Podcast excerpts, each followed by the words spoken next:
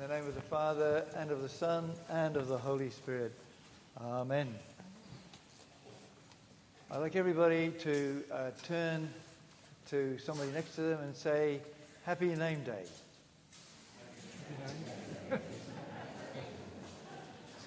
because today's All Saints' Day, it's everybody's saint, everybody's name day. Unless you haven't got a name yet, of course, you're on your way into the Orthodox Church. Yes, so, so today we remember all the saints. I've got three points today all, call, and fall. Nice and easy to remember. All, call, and fall. First of all, all. Today we're remembering all the saints. And uh, that includes those who are martyred, those who are very holy people, those who we don't even know about. And that's why we do this, to cover everybody. There are some saints that haven't come to our attention. We won't know about them until we uh, meet them in heaven.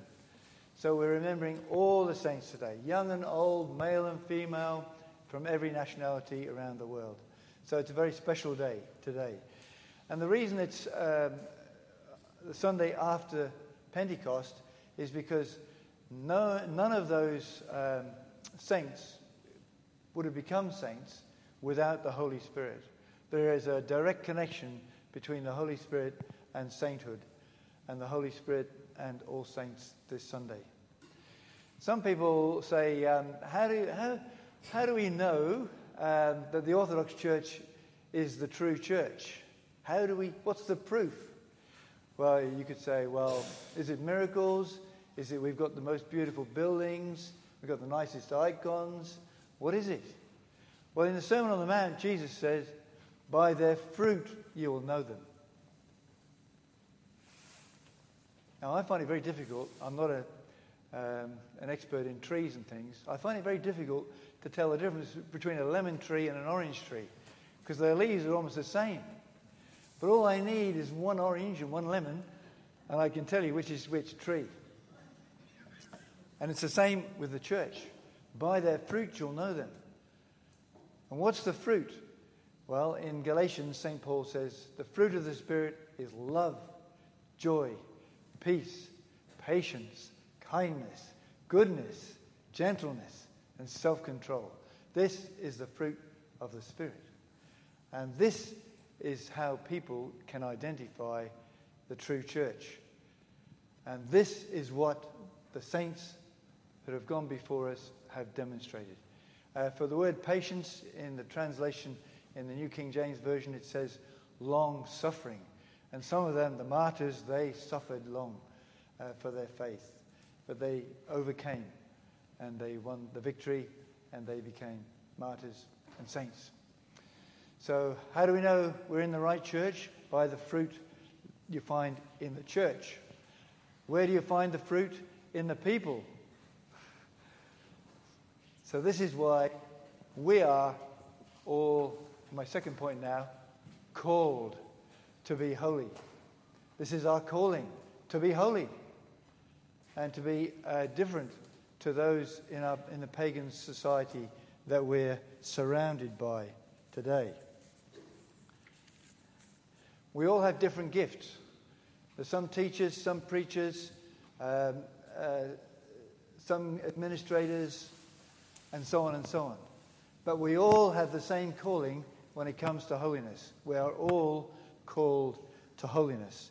We are all called to bring forth the fruit of the Spirit love, joy, peace, patience, kindness, goodness, gentleness, faithfulness, and self control. Some people say to me, I don't know what the will of God is for me. I can tell you what the will of God is. St. Paul wrote it down 2,000 years ago when he was writing a letter to the Thessalonians his first letter to the Thessalonians. Here it is. For this is the will of God.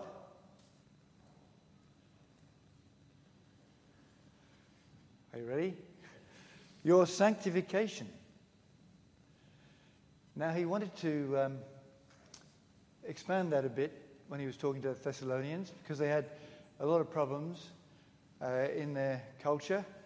They were living in a sea of paganism just like we are today. And so then he goes on to say, he goes on to explain what he means by this.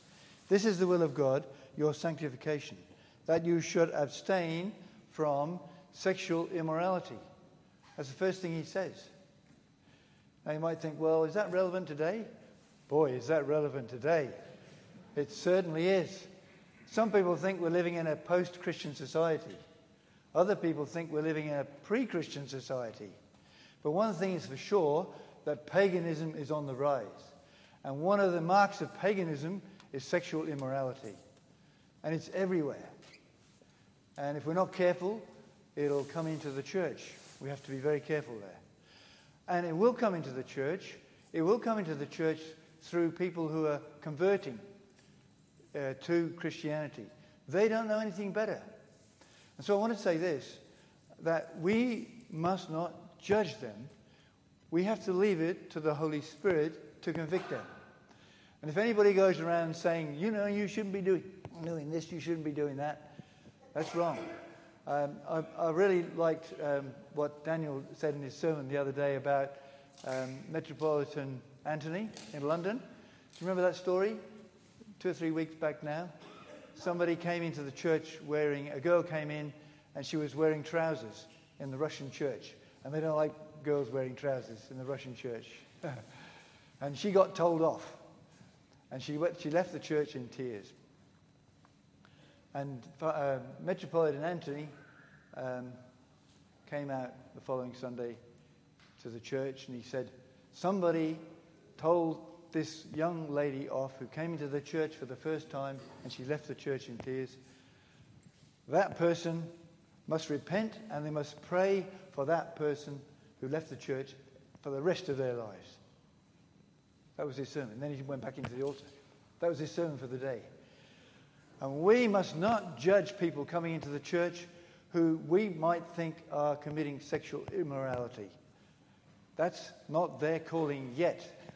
it's our calling, definitely our calling, but not theirs when they first come in. We have to wait for the Holy Spirit to work in their lives. Okay? And, and He will. He will. If God is drawing them into the church, He will work in their lives. So, this is the will of God, your sanctification. That is all our will.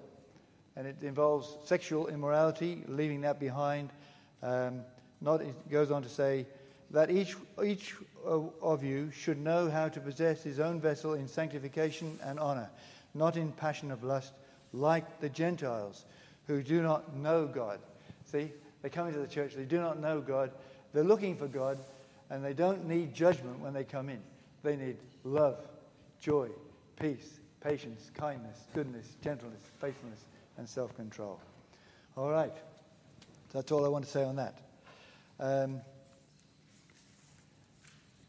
so there's a very interesting parish, uh, parish uh, passage or section in today's uh, readings here um, in the gospel, where Jesus says, Whoever loves father or mother more than me is not worthy of me, and whoever loves son or daughter more than me is not worthy of me.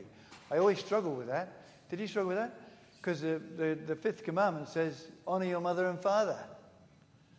And then Jesus is saying, Whoever loves father or mother more than me is not worthy of me.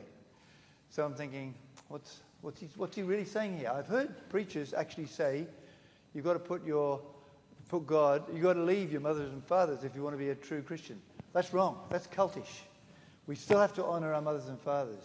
But what this is saying, I think, this is my opinion, my understanding of it, is that when our mothers or fathers or husbands or wives or whatever are trying to tell us to do something which goes against what Christ is asking us to do, that's when we have to have a boundary and we say, no, we're going to do the right thing. So some, some parents, if you've got a pagan parent, they might say, oh, you know, you're going out with somebody, jump into bed with them, and you've got them for life. You say, no, I can't do that. So you don't honor your parents in that area. See what I mean? You've got to stay holy.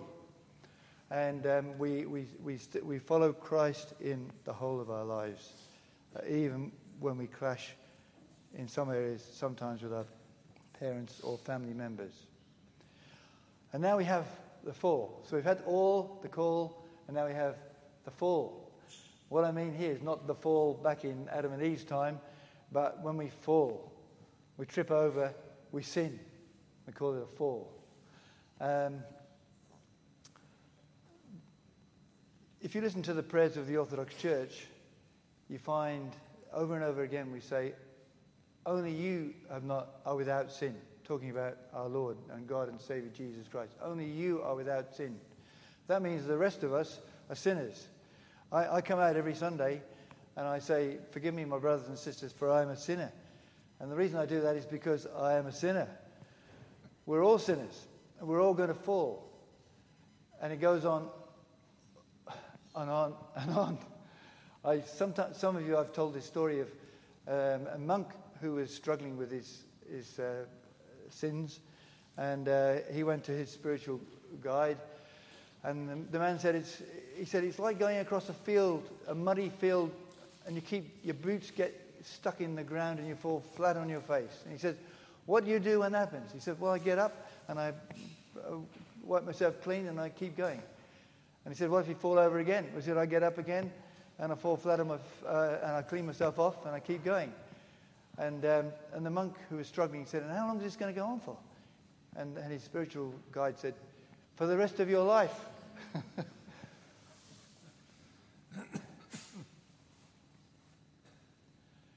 Messing up is part of life, unfortunately, for us. But God has given us ways back through confession, through the liturgies, through the services, through the communion, and so on and so on. Because God loves us and He wants to forgive us. He wants us to come for forgiveness. Messing up is part of our life. Not getting up, that's a problem. Giving up is a terrible problem. And many people come to me and they say, I feel like giving up because I just can't get on top of this thing. We must not give up. We mess up. We all mess up. I mess up. Everybody messes up. Only Jesus never messed up. But we have to keep on getting up. When we think of the saints today, you think of some of these saints here. Look at St. Moses over there. Um, he, he was a real, I mean, he was an unbelievable guy. Uh, the things he did. You want to read the, read the stories of the saints, and you'll see how they struggle sometimes. And what the difference is, though, they always got up after they fell. Always. And that is the challenge for us. When we fall down, we mustn't get discouraged. We, we know we've messed up, but we know we've got to get up. And we mustn't give up. And that way, we will become saints ourselves, which is our calling as um, uh, followers of Christ. So, application. We've had all, call, and fall today. All call fall. Got that? And now I've got the application. Um, one of the ways that we can learn, we're surrounded, the epistle said today, by a great cloud of witnesses. And this is uh, sort of uh, pictured here with the icons all around the sides of the church. They're all watching us. We're in the arena, they're cheering us on. And we can learn from them. And the way we learn from them, part of the Orthodox discipline, the spirituality, if you like, is to read the lives of the saints.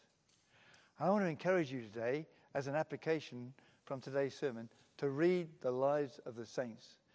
If you don't know how to start, where to look, um, talk to Reg here, who's waving this um, uh, Lives of the Saints here. It's bigger than the Bible. uh, that's only one month. Yes. Okay. so he will talk to Reg because he will help you to, to know where to look to read about the saints. Parents, read your children's the stories and so on. And uh, is Rob here this morning? Rob, Rob, Rob, Rob, Rob. Yeah, Rob's at the back. Just see up, keep waving. Uh, Rob uh, showed me something I hadn't found before. Um, Mull Monastery in Scotland are broadcasting the saints every day on YouTube. And uh, it's terrific. And he, he put me onto it. And I've been doing it ever, ever, every day since. And every morning they read the main, the main saint and then they have a little service. You don't have to sit there watching the YouTube. Uh, you can walk around with it uh, in your ears or whatever, or go for your walk or whatever. That's what I do usually. But it's really good. And it helps us to make contact with the saints, helps us to learn from their experiences, helps us to be astounded by their bravery. One thing Saint, Saint uh, John Chrysostom says was when he thinks about the saints, he really uh, he, he said he was just he felt so mortified about his own life, the own his own stage of life. I thought, well, John Chrysostom, you know, he felt he was struggling. And, and it, what it, it's a challenge for us. When we, when we hear what they did, it's a challenge for us. It's a, we need heroes, don't we? We need heroes. These are our heroes. It's not the footy people, it's not the tennis players, it's the saints. And we need to learn about them, we need to hear about them.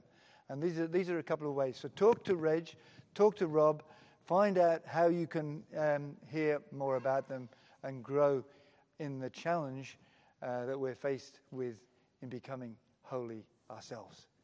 May God help us all to become saints because we all have the potential and we're all called to that ministry.